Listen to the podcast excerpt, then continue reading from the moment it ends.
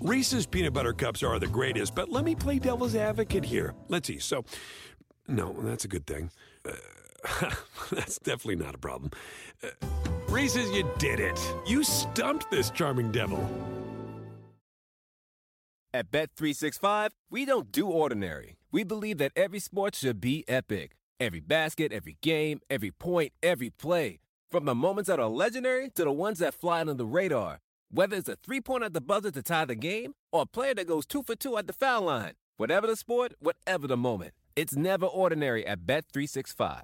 21 plus only. Must be present in Virginia. If you or someone you know has a gambling problem and wants help, call 1 800 Gambler. Terms and conditions apply. Welcome to the Sports Garden Network podcast, your source for sports entertainment, incredible sports wagering intelligence. Welcome, sports fans. This is Wagering Week. I'm Tom Barton, that's right, we are Wagering Week.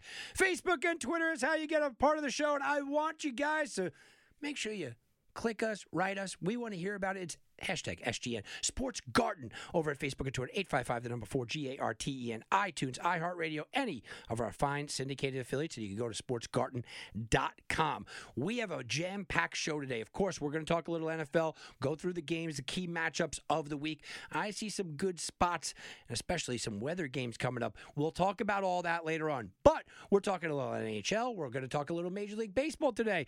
Ryan Yee, our hockey insider, is going to talk NHL, but we're going to start it off and talk to Mark Luino, our Major League Baseball guy. We're going to talk a little free agency right now.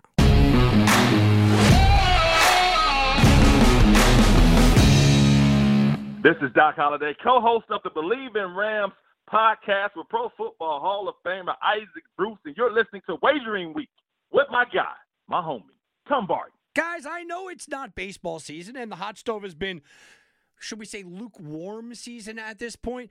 But I wanted to talk about it. I think it's going to start heating up. The baseball winter meetings are going on. There are Zoom meetings. Oh, well, welcome to 2020. But we are having the baseball meetings. There's been a little bit of an uptick, and I think we're going to see more moving forward. So I wanted to invite on Major League Mark, Giraffe Nick, Neck Mark. That's what it is over on Twitter.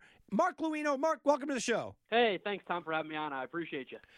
Mark, the first thing I want to throw out there, I mentioned welcome to 2020, right? Um, it is welcome to 2020. And what do you think the COVID effects really have been here? I know Brad Hand. Look, he didn't get his contract picked up. It was for $10 million. I know that they got some relievers coming up through the ranks, but I thought that was a contract that should have been picked up. We've seen some of that. Now we've seen the slow build. Do you think people are kind of crying poverty here, or are we going to start to see some signings? Yeah, I mean, I think the winter meetings are going to help heat the hot stove up a little bit, but there definitely are going to be some teams that still do cry a little bit poor here. We saw the Phillies owner John Middleton come out the other day and talk about all the money that they lost on the season and how they're not going to be able to go after JT Realmuto. So I think it's definitely expected that a lot of teams are going to be a little more cautious this offseason than normally, especially with the lack of a DH possibly in the NL. So I, I don't think that it's going to be an aggressive market, but the teams that do want their guys, they're going to be pushing for them for sure. Well, before we get into the free agents, I got to ask you about Francisco Lindor. He seems to be the name that everyone's waiting for. Well, I don't want to make my move because I might be able to get Lindor. Uh, I've heard Trevor Story. Well, you know what? We don't know if we want to make a, an offer for him because I might get Lindor. And there's a lot of teams that are kind of looking at him and and kind of saying, you know what? He's going to be our cornerstone. He's going to be our guy. But with Lindor comes, you have to make a trade to go get him. Then you know he's going to command. I mean, even in a COVID world, what, 300 million, 400 million? Uh, is it possible that that's the number that he gets? So, with that being known, who is the leading candidates and where do you think he's going to go? So, it's tough with Lindor because, like you said, the whole thing about being a free agent, you got to extend him. So, he's at a weird market right now where we know he's one of the best shortstops in baseball, if not the best shortstop. But with the upcoming free agency next season, you have Seager, Baez, Story, and those guys that you previously mentioned also hitting the market. So for a top player, his market is almost quiet because there is going to be such a plethora of guys next year. But I think you got to look at teams like the Mets. You got to look at teams who are going to be contenders and want to go out and going to be able to spend the money as well. So maybe the Mets are a team that can be definitely interested. I think you also got to count in the Yankees as always. You can look down south, maybe to the Braves. I know they have a loaded farm system with guys who are looking to possibly get into the major league level, and the Cleveland Indians want guys at a major league level, so they could help them out there. My sneaky team that I keep thinking though is the Marlins, just because I feel like Lindor could be such a perfect fit in Miami.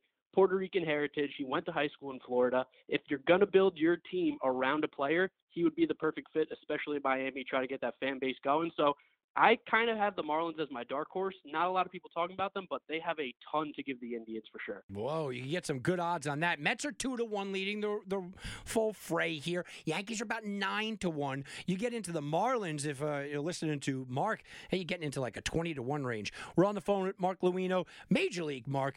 Uh, let's now talk about some of the big free agents. And you mentioned the Yankees, so I'll start off there. Uh, DJ LeMahieu. He is older. He's into his 30s, which to me is young, but he's older. He's into his 30s in a baseball world. That's not too young. He's asking for five years. The Yankees are basically saying, we'll overpay you for four. He's a guy that I think cannot leave the Yankees, but I've heard the Dodgers mentioned. I've heard the Mets mentioned. Where does DJ wind up? I personally think it's got to be the Yankees. They definitely need to go out and get him. Whatever he wants, I think you should give it to him because, as we've seen in Yankee Stadium, the two seasons that he has been there, he performs at an MVP type level. And whether or not you want to go, you know, he's getting up there in age, 30 plus years old, at the position he plays, with the defense he has, plus the bat, it doesn't seem like he's slowing down anytime soon. So I still think the Yankees are going to land him. That would be my choice if I was, you know, looking at it on the free agent market. Who bends the knee? Do they give him the five years, or does he come back and take a lot, a lot more money for the four? I think they're probably going to go around for four, and maybe there's a mutual option for that fifth year because that's what's going to be tough with LeMahieu in his 30s, asking for the amount of money that he wants and for a fifth year. That's I think probably what the big roadblock is right now with not only the Yankees but a lot of the teams. I think it'll end up being four with maybe an option. You know, Mark, you always hear, oh, it's impossible. How can the Yankees let DJ LeMahieu go? It wasn't that long ago that the New York Yankees let their quote unquote best player go because he wanted too many years, and that's Robinson Cano. Look at how that worked out. So don't put it out of your mind. All right, the next guy up, Trevor Bauer. And maybe the first guy up uh, is Trevor Bauer. Everyone's buying into his shortened season excellence. Now, he's always been very good, but he's commanding excellent kind of money. And this guy is fantastic on Twitter, isn't he? I mean, he's got one fan base battling against another fan base, and then he doesn't really feel a lot of love from Los Angeles, so he goes, "Oh, I guess the Dodgers don't want me." I mean, Bauer's playing us all like a fiddle. Who winds up with the prize of Trevor Bauer? So for me, the team that stands out the most that I think needs Bauer the most and should get him, and I think end up will getting him, is the Los Angeles Angels. Their pitching has been a problem for years now, and they got to get Mike Trout to the playoffs. And how do you help get him to the playoffs? You get him some pitching. Trevor Bauer, add him to the rotation with Dylan Bundy. They just grabbed Raisel Iglesias and the closer. They made some other small moves here and there. They're putting together a really good team.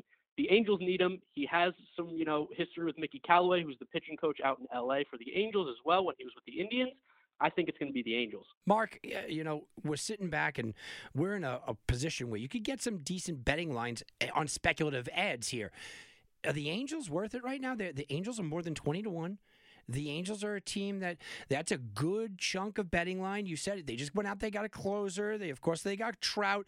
Uh, are they something that you would take a shot at uh, at a World Series long shot now in hopes that they rebuild that uh, starting pitching that they don't even have right now? Yeah, I mean I really like what their new GM has done so far this offseason. And like you said, there's a lot of great players there. Trout, Rendon, Ohtani. You've got David Fletcher, who's been a great player. They got a lot of young talent. Jared Walsh came up and showed us a lot of promise last year. They still have Jo Adell.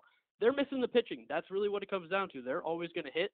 And if they get a guy like Bauer plus Bundy plus the other additions that I think they're going to make this offseason, that's a team that, like you said, you could probably get in there real early right now for a World Series favorite because the American League West is getting weaker this year. And if the Angels get stronger, that's a good position for them to make the playoffs. And once you get there, you never know. Let's talk about a team that's made some moves here.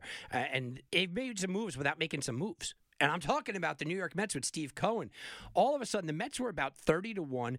I've seen them all the way as high as 18 to 1. They've acquired nobody. They haven't done anything, but everyone's going, oh, they're going to be the big players. You know, I've, I've read more times than uh, I want to even digest here that the Mets are the new kings of New York. The Mets are going to steal the back page headlines. Steve Cohen is a Twitter fanatic. You want you, and you guys out there that don't like Trump, man, people are loving Steve Cohen on Twitter. He's commenting yep. on everything. Uh, he's fun. It's exciting. But at the end of the day, it's kind of the Jerry Maguire. Show me the money, Steve, right? Who are the Mets going to wind up with? Where do you think they are? And is it realistic to think that he's just going to go crazy and just go buy everyone? Yeah, I mean, Steve Cohen, I think in his press conferences early made it very well known that the Mets do want to win a World Series in the next three to five years. So that's ultimately going to be their goal moving forward every single season. How do we get to the World Series and win it all? So for me personally, I think Bauer is a guy they should go and get. Whether or not they do, that's up to obviously the Mets and Bauer. The issue with him is he's going to want a lot of money. And right now, the Mets do have a lot of space before hitting the luxury tax but they also have a lot of other areas to address. A center fielder is needed, a catcher is needed. They still have some holes, but they do have a good core to maybe, if you get those couple pieces there, make that final push. I'd love to see them go after Springer. I think that would be a really good guy to go after as well. Of course, there's Realmuto and McCann behind the plate. So they have a lot of options, and they're very lucky that this offseason, like I said before, is going to be a really quiet one in that a lot of teams lost money. But the Mets just got bought for two plus billion dollars. Their owner's ready to spend. They can be really aggressive and get some great pieces. Yeah, I feel like the the New York Mets are almost the over expectations all the time. People go, "Oh yeah, I'm going to get Lindor and Springer and uh, Realmuto and Bauer and uh, go trade for Mike Trout." I mean, that you know, that's kind of where where the Mets fans' minds are. Uh, you got to make the right moves, not always just throw the money moves. We're on the phone with Mark Luino, Major League Baseball Mark, and you could go catch him at Twitter. It's at Giraffe Neck Mark Mark with a C. That is. All right, Mark. White Sox have made some moves. They are the first team to really be aggressive early. And I always think that free agency be aggressive very early or very late. Do you agree with the White Sox jumping on the bandwagon early here as opposed to waiting it out and kind of they're the trendsetters at this point? Yeah, I, I like the move that they made with Lance Lynn and then they grabbed Adam Eaton as well. I like teams that go and get it. That's something I always talk about is if you have your guy there, don't wait for him to go away. Go and get him. You've seen the Braves do it the past couple off seasons. They grabbed Charlie Morton as well this year. I like that they went after Lance Lynn. I thought it was a great trade for both sides because, of course, the Rangers are getting someone to help their rebuild process, and Lance Lynn is going to be a horse in that rotation. He gives you 200 plus innings every year. His strikeouts have been up year after year. He's been healthy. He looks determined. I love that move. I love teams that just go for it. And the White Sox have shown the last couple off seasons they are ready to try and win now. Let's talk about the Buffalo Blue Jays, and that's what I'm calling them here, the Buffalo Blue Jays. Uh, obviously, the Toronto Blue Jays. Look, they're just ridden. Their whole system is drooling of offensive talent. Uh, you have backups to backups that are considered top prospects. Yet I hear them linked to LeMahieu, to Spring, to more offense. Uh, they need starting pitching. What is the reasoning behind Toronto just continuously going after some offense here when there is a clear problem, and that's the starting pitching? Yeah, I think that the Blue Jays are really confident in that a lot of the young players that they have in their farm system are going to be able to come up in the recent, you know, in the in the near future and make an impact for them. They have Nate Pearson, who we saw a little bit of last year, who has really good stuff. Didn't necessarily perform well, but he's got top quality stuff. They got Simeon Woods Richardson a couple years or last year from the Mets, two years ago uh, with Marcus Stroman trade. They've got a lot of young arms. Eric Pardinho, another one that are going to be ready to come up at some point. So I think the Blue Jays are trying to figure out maybe the guys to have structured around those young guys, like a Hyun-Jin Ryu that we saw them grab last offseason. They got the offense, but they want more. I think they're really confident what they got in their farm system pitching, and that's I think why they're just kind of not avoiding it, but maybe not being as aggressive as you would expect. Yeah, I'm just surprised. Why why are you going after hitting? You know, I, it, it's weird to me when you have such a, a, glaring need. All right, last question, Mark, and basically this is uh, a slap to everybody in the middle of the country. Sorry, guys, but you're doing it to yourself. Who wants to lose more in the Central in the National League? Every one of the National League teams, you alluded to it, every single team in the National League uh, Central has said we are reducing payroll. We're managing payroll. We're cutting back this year. Who's the team that's going to, I guess, cut back the least? Who who should be we, we be watching that Central? Who's going to come out come out on top there? It's a mess. Yeah, I think it's going to be the St. Louis Cardinals. I think they're in a really good spot with the roster and everyone that they've got there that they can go and grab a couple pieces that maybe aren't, you know, the big names like Bauer, Springer, Realmuto, LeMahieu, but they can grab someone to play second base. I know they let go of Kolten Wong, so that's an open spot there. Uh, they have a third base spot that's a little bit open because Carpenter hasn't been great the last you know season and a half. They I don't think will be the most aggressive team like some of the teams on the East Coast and West Coast, but out of all the NL Central teams, it seems like they're in a position that they are still going to win. They're still going to go for it. They're just going to be very smart about the moves that they make, and it's going to be super calculated as opposed to overreacting and trying to get a star. All right. Thank you very much, Mark. It's been great. Uh, look, that's Mark Luino at Giraffe Neck Mark over on Twitter. That's with a C, Major League Baseball Mark. We're going to have him on over the course of the baseball season and over the course of the offseason. When Liriano goes somewhere, we're calling you up, Mark. I'll tell you that right now. I think it's going to start to be a domino effect, guys. I think as we start to see some of the names go off the board, that'll give options to send more names off the board, and you're going to start getting this hot and heavy. Right now, it's kind of like almost a sparring match out there. They're feeling each other out. All right, we'll take a quick timeout. We'll be right back right after this. Winning season returns at MyBookie. Winning season means doubling your first deposit. Winning season means insane props, epic bonuses, and the craziest cross sport wagers. All at MyBookie. Winning season means watching live sports and betting. Live sports all season long. The NFL has returned. That means action packed Sundays and huge cash prizes. Get in on the action. Use promo code WAGERWEEK and double your first deposit. New players get up to $1,000 in free bet play designed to add more excitement to the sports you love and the games you bet. Bet with the best this NFL season for your chance to win big. Use the promo code WAGERWEEK and double your first deposit. Your winning season begins today only at MyBookie. This is two-time Super Bowl champion Ike Taylor, and you are listening to Wagering Week. And now back to Wagering Week with Tom Barton. I'll bet you 20 bucks I can get to gambling before the end of the day. No way. I'll give you 3 to 1 odds. You're on. What are the odds? What are the odds? All right, I got some early, very early odds for next week. That's right. I got some very early odds in a little college football. Oklahoma is going to open up as a four and a half point favorite over Iowa State. Then you have Clemson, Notre Dame, the rematch. Clemson's getting the hook. Seven and a half over Notre Dame. But let me tell you something seven and a half, that number is looking like it's going to get to an eight number. Not that there's a huge difference between seven and a half or an eight, but it looks like it's going to tilt that way. And then you go to the SEC. Alabama is 14 and a half point favorite over Florida. Now, this one is a little interesting because it looks like it's going to fall back. The money's coming in to Florida. It's probably going to fall back from Florida from 14 and a half down to 14, which is somewhat significant if you like that. So that is an early look at the championship games next week. Oklahoma is the favorite by four and a half over Iowa State. Clemson seven and a half over Notre Dame. Alabama by 14 and a half over Florida. We're going to take a quick break here, guys, in the football talk. And we're going to go into a little hockey. We're going to come back with a little NFL, but we're going to go into some hockey because right now, I know you NHL fans are out there going, wait a minute, what is happening? Ryan Yee sitting in with me. And you guys know Ryan, you've gotten accustomed to him. SGN, Roto Mill, that's how you know him. You also know him as the in house expert on all things hockey.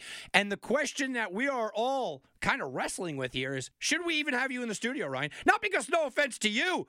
But uh, do we even have a hockey guy right now? Because do we even have hockey? Right. It's it's a weird feeling right. Number one, I'm supposed to be having hockey right now at the peak of of performance right now right now in december time you know you're watching you know hockey literally every single night and now i'm sitting at home I got football on weekends, and then I got nothing for the entire weekend.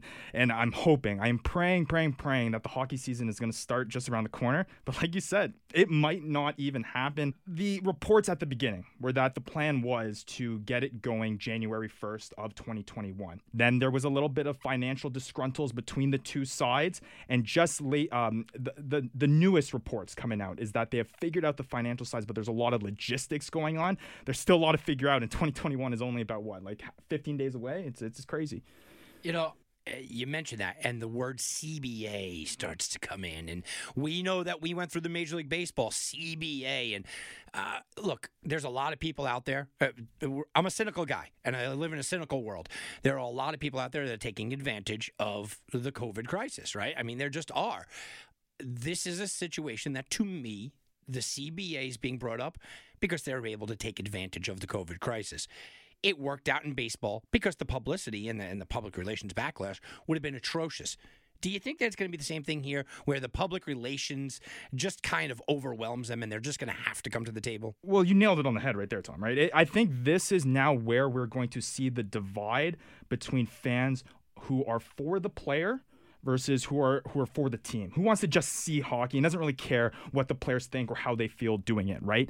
Um, that's where we're going to see the divide, at least from the fan bases. How the NHL now actually goes about it, it it's it's it's going to be interesting, and that's where the problem stems, right? It's the CBA negotiations, right? You saw it about baseball about how all the stalls that were happening, how long it took them to figure everything out to get the 2020 season going. Now for 2021 for the NHL, they're having the same problems, and they had those same problems heading in to that playoff season as well. And it took a long time for them to figure it out, and they're reaching those same issues now. And what the players are saying is that, hey, we just negotiated for this six months ago. We just negotiated this for the same situation, right? COVID cases are going back up. It's the same kind of level that we're seeing at um, earlier in the year when hockey was looking at restarting the playoff. Same situation, same everything. And now the owners want to back out of their end of the deal and they want to renegotiate for a new deal. So, from a player's perspective, I understand where they're coming from. Now it is the owners that are forking up the money. So, they do have the power to make those decisions. Where you lie on that spectrum of whether you're for the owner or for the player, it's going to be an interesting one. Let's go. Let's move forward just a little bit and say we hoping we're hoping for season. Okay, we know there's not going to be 82 games. That that's for sure. I would think that we're looking at maybe 60. Is that a rough number that you, you could agree with? Is 60 the number? And and you actually nailed it right there. So the latest reports coming out from sources that I've heard from and from uh, Pierre LeBrun of the Athletic just reported as well the other day. They're looking at a 56 game season. So 56 game season starting not on January 1st of 2021, January 13th.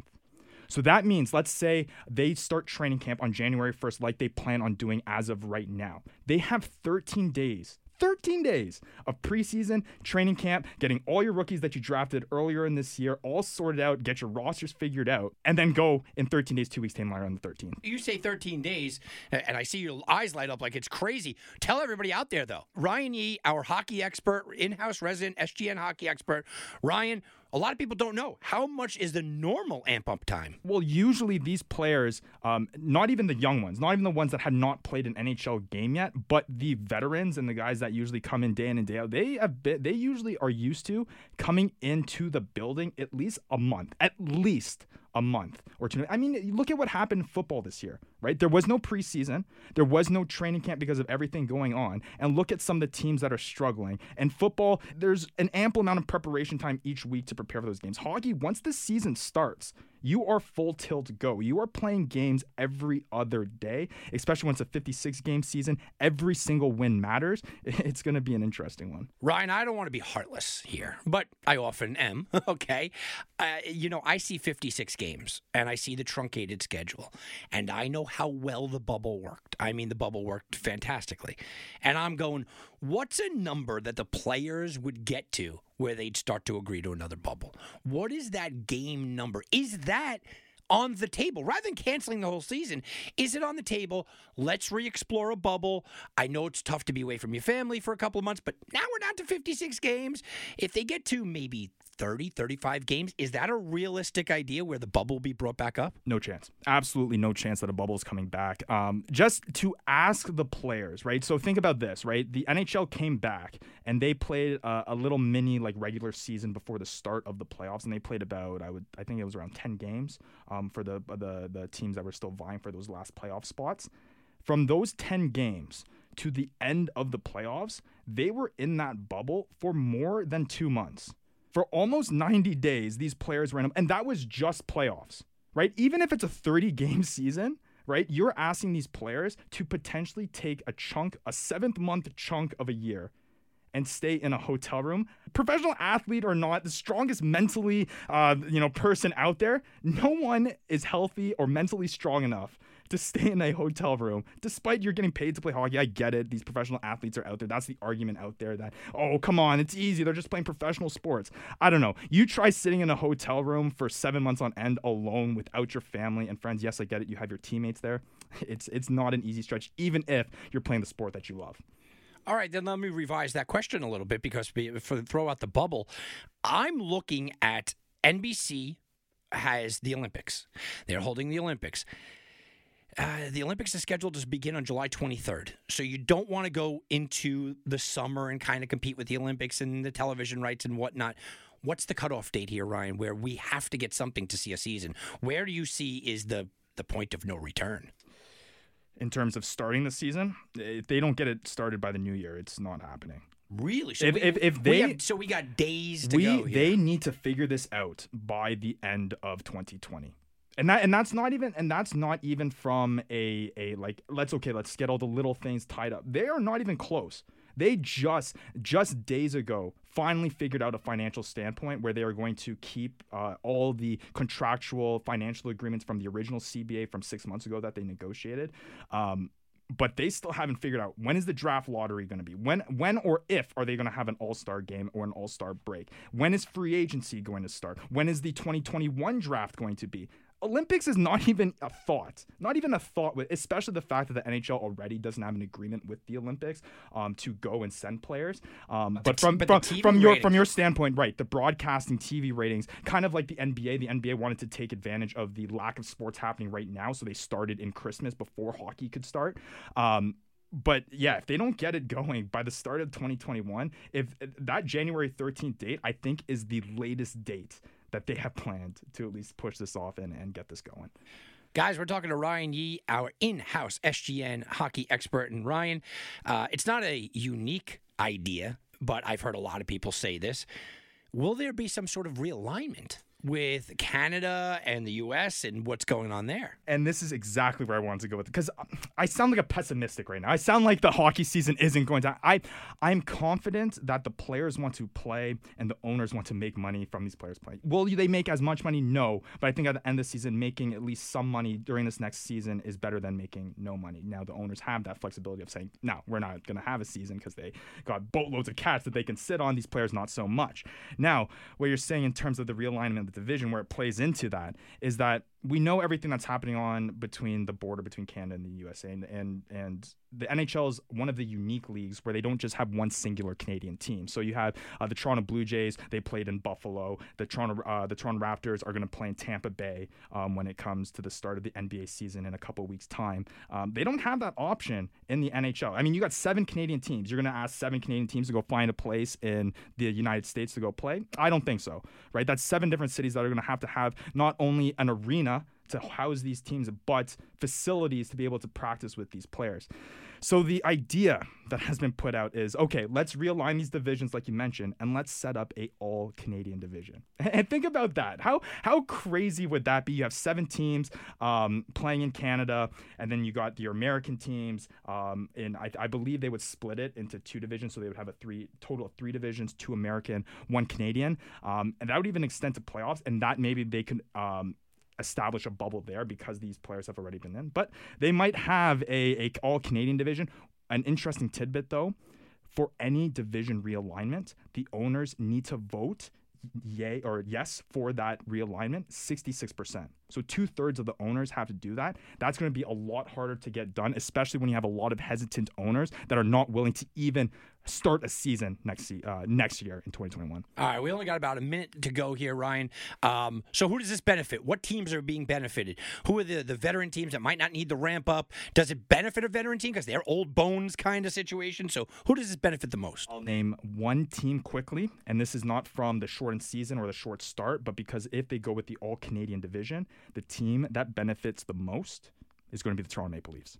They are they have the best winning percentage against Canadian teams, and if they do an all playoff or all Canadian playoff division, they don't got to face Boston Bruins first round. Oh, I like that. That avoiding the Boston Bruins, and they're sitting at uh, we talked about it, fifteen to eighteen to one. You get them at you know it's not going to be quite twenty one, but you get it at a good good number. Hey, Ryan, it's been fantastic. I hope that there's hockey, even if there's not. We're going to have you back no matter what. And when it's finally announced, we got to have you back for an in depth session. That's Ryan E, SGN, Roto Mill, and in house hockey expert. We'll be back right after this. We're sending you back to the future. Okay, all right. Bet to the future. Bet to the future. Oh, well, We're talking a little Major League Baseball. Mark, it got me to thinking American League MVP odds are out. So are the National League MVP odds. We'll start with the American League. Mike Trout, why not? Guy's always right there, plus 175. Every year I do this, he's right about 2 to 1, and he's right there again. Alex Bregman, 10 to 1 right after him. Jose Abreu looking for a back to back.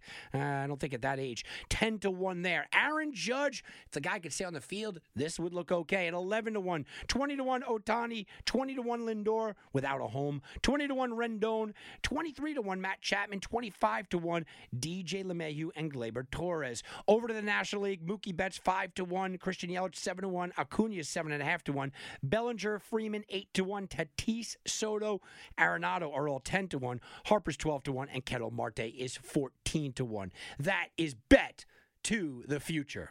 Yeah, look, I mean, every year I kind of say the same thing, right?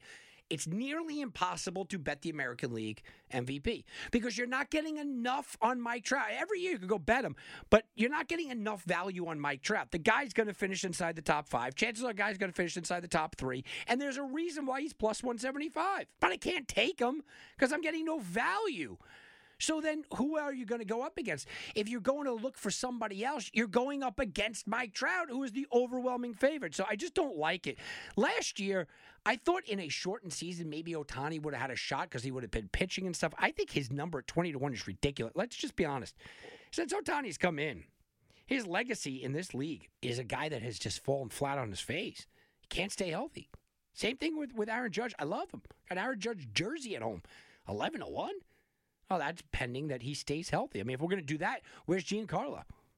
you know, I mean, if we're going to do that, I'll tell you what, at 25 to 1, if DJ LeMahieu stays with the, the Yankees, that's got to be big. That that's got to be worth at least a little bit if you're looking for a long shot. National League, you have a lot more options. Mookie Betts makes a lot of sense, but Cody Bellinger's on his own team. That makes some sense. Yelich, I think he's got to bounce back. One, basically, he was the leading candidate for a, a year and a half at least. Acuna's got all the talent in the world. He's a fantasy darling. Will he become this? Well, he's got to get over Freddie Freeman, who's on his own team. He's about eight to one. Everyone loves Fernando Tatis. People are drooling over this guy's game. But I think Juan Soto is the better player. And Juan Soto's numbers are more eye popping. I wouldn't go near Arenado just in case there's a trade. Harper 12 to 1. Uh, you know, going through a rebuild, I could see that hurting him. I, I, mean, I would take a shot at Juan Soto, but I wanted to give you that a little bit of baseball before we go into the NFL. So, yeah, I mean, look, I, I, could I could throw a couple of bucks on DJ LeMahieu at 25 to 1 and maybe maybe Soto at 10 to 1 might be my shot. Because, hey, look, the guy's going to have eye popping numbers. We know that. All right, let's go into a little NFL action this weekend. Detroit, Green Bay, we'll start off there. Green Bay is about an eight point favorite over Detroit. They have always traditionally played Detroit well, but in Detroit, they're playing well. Look, they, they have a new head coach. They got an emotional win last week. Matthew Stafford's going to be able to have some passing success against this Green Bay team, but Green Bay is going to be able to run all over them. And it's still, Aaron Rodgers is playing at an elite level. I just don't trust this Green Bay defense, especially on the road, to be laying more than a touchdown. Tennessee, Jacksonville. Tennessee owns this, absolutely owns the Jacksonville Jaguars. But Jacksonville has covered the last four games. Jacksonville's playing close. Jacksonville is now getting more than a touchdown here, seven and a half. And you're starting to see what I've been talking about all year long, and that is that the Tennessee Titans defense is terrible. Now, for you fantasy players out there, I expect Derrick Henry to have a monster game. He felt like he wasn't used enough last week. He felt like it was his fault. It wasn't. Uh, but he felt like that it was his fault. I think they just absolutely run it to the middle of the line and just devour Jacksonville. But the Jaguars should have some success. Robinson is becoming a real factor there. And Robinson should have success, some success against a, a pretty bad Tennessee defense. Dallas, Cincinnati, Andy Dalton returns home and his revenge game between two teams with five wins combined. The Dallas Cowboys are given three and a half points on the road. Listen, Cincinnati's been playing tough. They lose their quarterback. They're not supposed to be good. You got to give a lot of credit to how Cincy has been playing tough. But this is a tough matchup. Look, I think Dallas, uh, this all comes down to emotionally, how are they? They still believe they had a shot last week. They still believed, but look at what we've watched Dallas the last two weeks just get humiliated on Thanksgiving and then come back with a lot of extra time and just kind of be decimated against Baltimore. Now, Cincinnati can't run the ball, so Dallas has got to be feeling good there. But this is a tough game. Arizona Giants, another tough game. This line opened at three. It's all the way down to two, uh, two and a half. You can find a, a one and a half out at BetMGM. The Giants are just getting disrespected here. This is an Arizona team that has a hard time, 5 and 11 against the spread last 16 on the road on the East Coast. Early start clock. Arizona is also a team that at this point you have to question the coaching. Uh, there's a lot of weapons there. They don't have a defense. After Chandler Jones went down, this defense just went into the tank. That's just reality. The Giants, meanwhile, they got two different quarterbacks. They don't have Saquon Barkley. They got pieces. They got misses, mixing and matching. Joe Judge is just doing a great job. New York Giants are a covering machine and they're playing well and they're playing at home and they're playing with confidence and they're playing for a division title. Now, I'm not telling you that I'm jumping all over the Giants to win this game. And I wanted to pause there when I, I do have a conversation and I kind of go all in on one team and I get people go, Oh, you told me to take that team. I took the team and I lost. Ah, listen, that's not my job here is to tell you who to take, unless I'm giving you my best bet. I'm not telling you exactly who to take.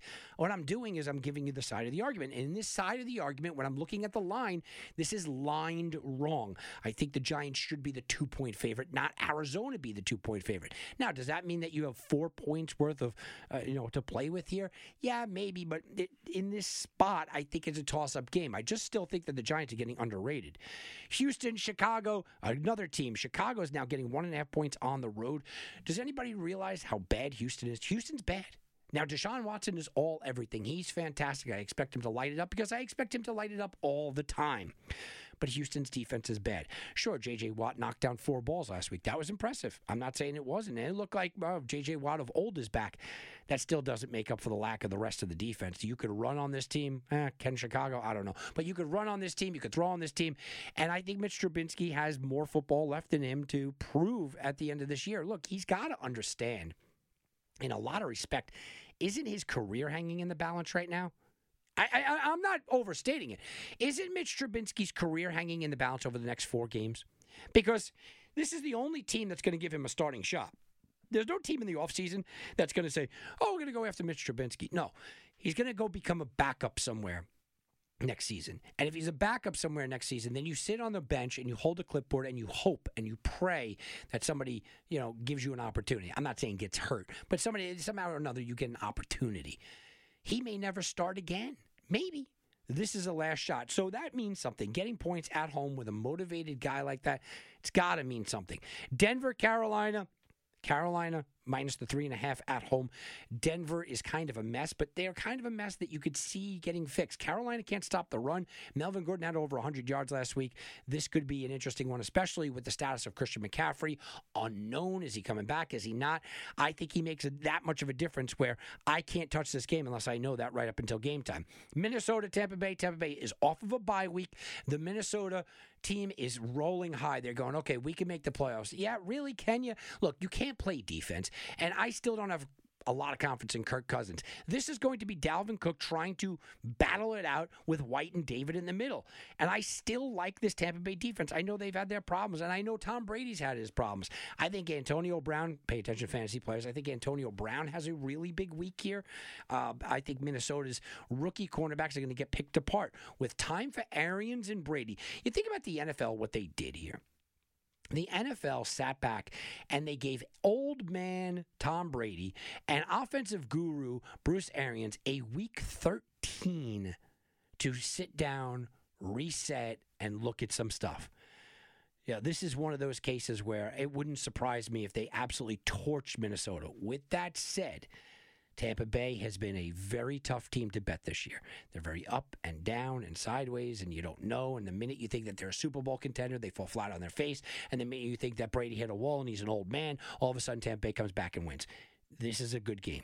Another really good game. Kansas City against Miami. KC comes in as a seven and a half point favorite, and money is coming in on Miami. This is a battle. When you talk about betting, a battle of two ridiculously good covering teams. Over the last two seasons, there's nobody in the league who covers at a better percentage than the Kansas City Chiefs. As a favorite, there's nobody in the league who covers a big favorite more than a touchdown than the Kansas City Chiefs But the Miami Dolphins are 9 and 3 against the spread. That's the number one mark in the NFL this year. Nobody is really giving Miami a lot of credit. You dating back to last year, Miami is the best underdog team in the league. So you have the best favorite team over the last 2 years against the best underdog team in the league at home getting points. It's a battle here when everyone sits back and you want to make this out to be Tua against Mahomes, it's not Tua against Mahomes. Tua is just a guy that they're saying don't mess this up. Tua's got seven, seven touchdowns, zero interceptions. And while I like Ryan Fitzpatrick, you can bet that Ryan Fitzpatrick he may he may throw double the touchdowns, but he's certainly going to throw some picks. This is not the Tua coming out party. Miami's going to run the ball. They're going to play defense. They're going to do what they do. The idea here is keep it close, hope we can win a late game. Indianapolis, Las Vegas. Colts come in as a three point favorite into Vegas. It's not that long ago that Vegas was nearly beating the Chiefs, and people going, wow. If they face them again, they might knock them off. Well, now they're going, yeah, Vegas is getting three points at home to Philip Rivers. I still don't buy the fact that Philip Rivers has turned this thing around. I don't think that he's the guy that I want to rely upon my money, but I do like the Indianapolis defense a lot better than the Las Vegas defense. This is just a spot at home, Jon Gruden getting points, that it worries me. It's a concerning spot. Speaking about concerning Seattle against the Jets, you can't put money on the New York Jets, guys. You can't. The second worst covering team in the NFL, second to Dallas. They, they don't cover, but they've covered the last four weeks. And they have a new defensive coordinator, if that means anything to you, even though Adam Gase is still at the helm. Seattle looked bad last week, and they didn't look bad because they were beat. They looked bad on the offensive side of the ball, and that's terrifying to Seattle fans that are saying, wait a minute, we have a historically bad defense. Hold on, though this things might have uh, been switching here because the defense have played well the last three games. Jamal Adams plays against his old team. Numbers 13 and a half. I don't know if Seattle should be getting 13 and a half to anybody. And I would normally say, I don't know if Seattle should be giving 13 and a half against, you know, a high school team. Well, the Jets are kind of a high school team. So I still don't know if you should be giving that much. Atlanta, Chargers. I'm not even looking at the number yet. The number's two and a half. I'm looking at the total 49 in what could be a shootout. Atlanta is terrible against the pass. They have bad defensive backs, bad linebackers, no pass rush, which means Justin Herbert's going to sit back in the pocket and fling it around all day long. Matt Ryan's going, oh, yeah, I could do that too. Oh, by the way, it's going to be a nice stadium, nice situation to throw the ball. Ridley and Gage and Julio was getting a little bit more healthy. Uh, Ekeler and, and Gurley, these are guys that can catch the ball out of the backfield as well. So Atlanta they're playing well. They're four and three over Raheem Morris. They just came off a real tough, tough and tight game against the Saints. But the Chargers, man, oh, how do you bet on this team? Worst home record, terrible against the spread. Uh, they, they're just miraculously bad at this point. They are at home. It is Atlanta. I just think that it is going to be a scoring fest. Washington, San Francisco, San Fran's a three and a half point favorite over Washington. Washington just beat Pittsburgh in prime time.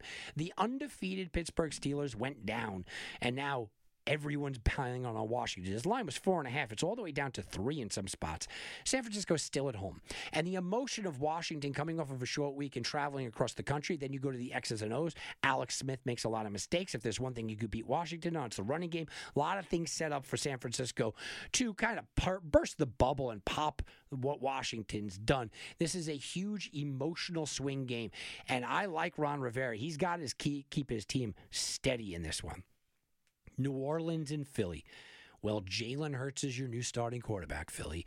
Congratulations. We have a backup quarterback against a tight end. Oh, how the NFL turns in 2020, right? I don't believe in Jalen Hurts. I look at Jalen Hurts and I say he doesn't have the zip on his ball. I remember asking scouts back uh, before last year's draft, what do you think of Jalen Hurts? And every single one of them told me just doesn't have the fire on his ball. You know, he can't get it downfield the way that he has. He doesn't fit it into the corners.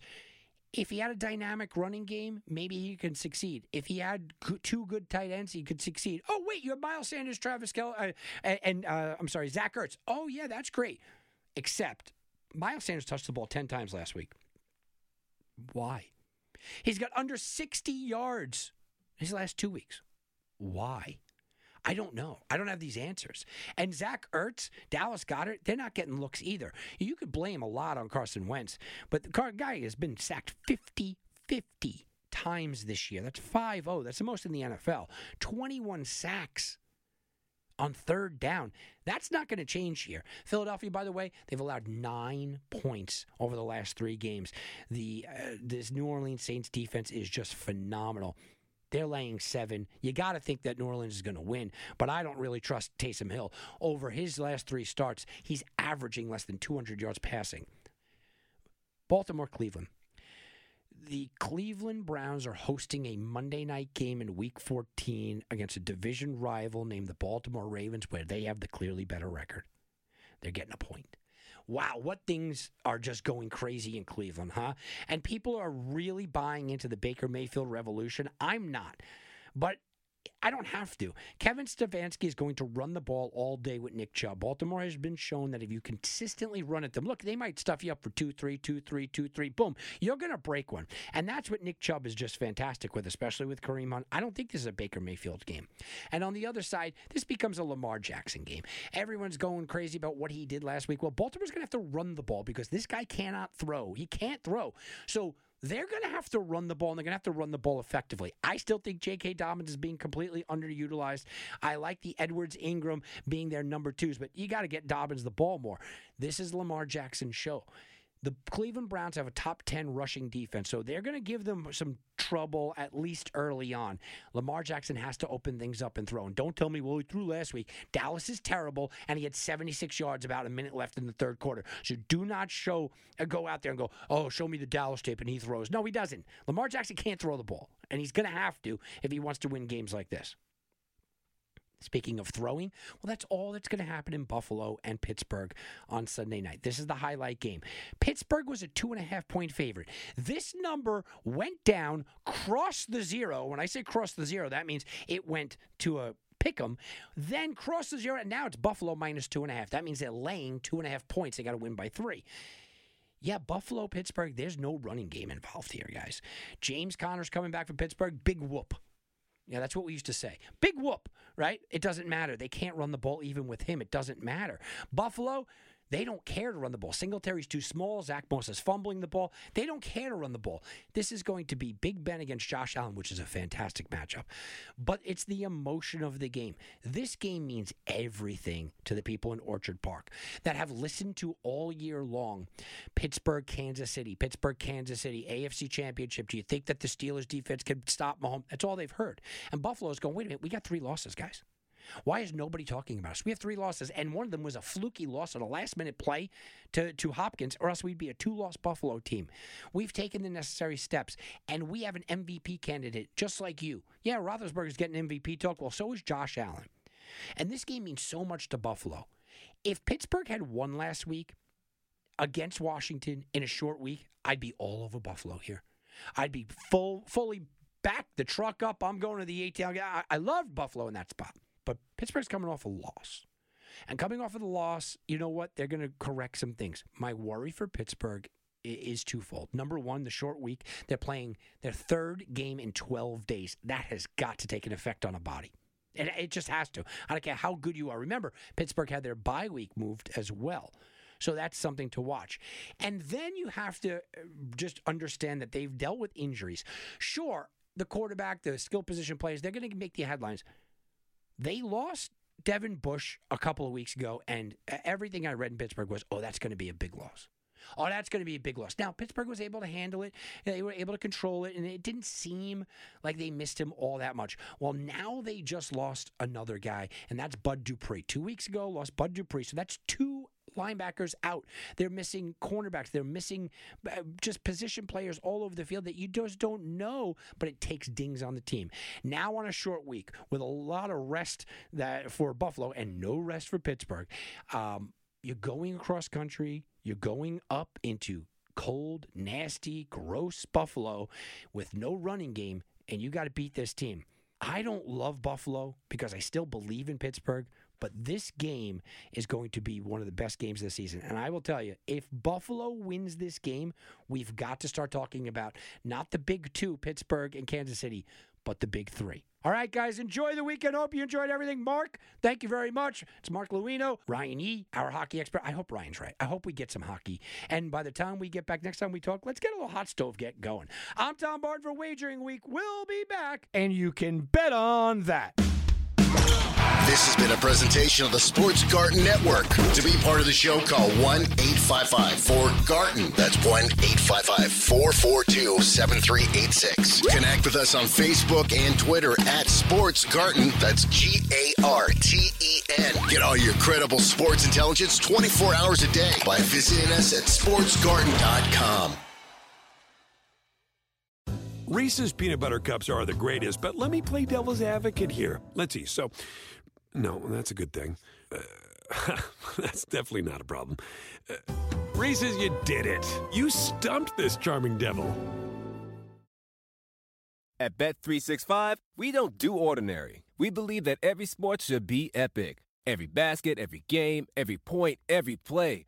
From the moments that are legendary to the ones that fly under the radar. Whether it's a three pointer at the buzzer to tie the game or a player that goes two for two at the foul line. Whatever the sport, whatever the moment. It's never ordinary at Bet365. 21 plus only. Must be present in Virginia. If you or someone you know has a gambling problem and wants help, call 1 800 Gambler. Terms and conditions apply.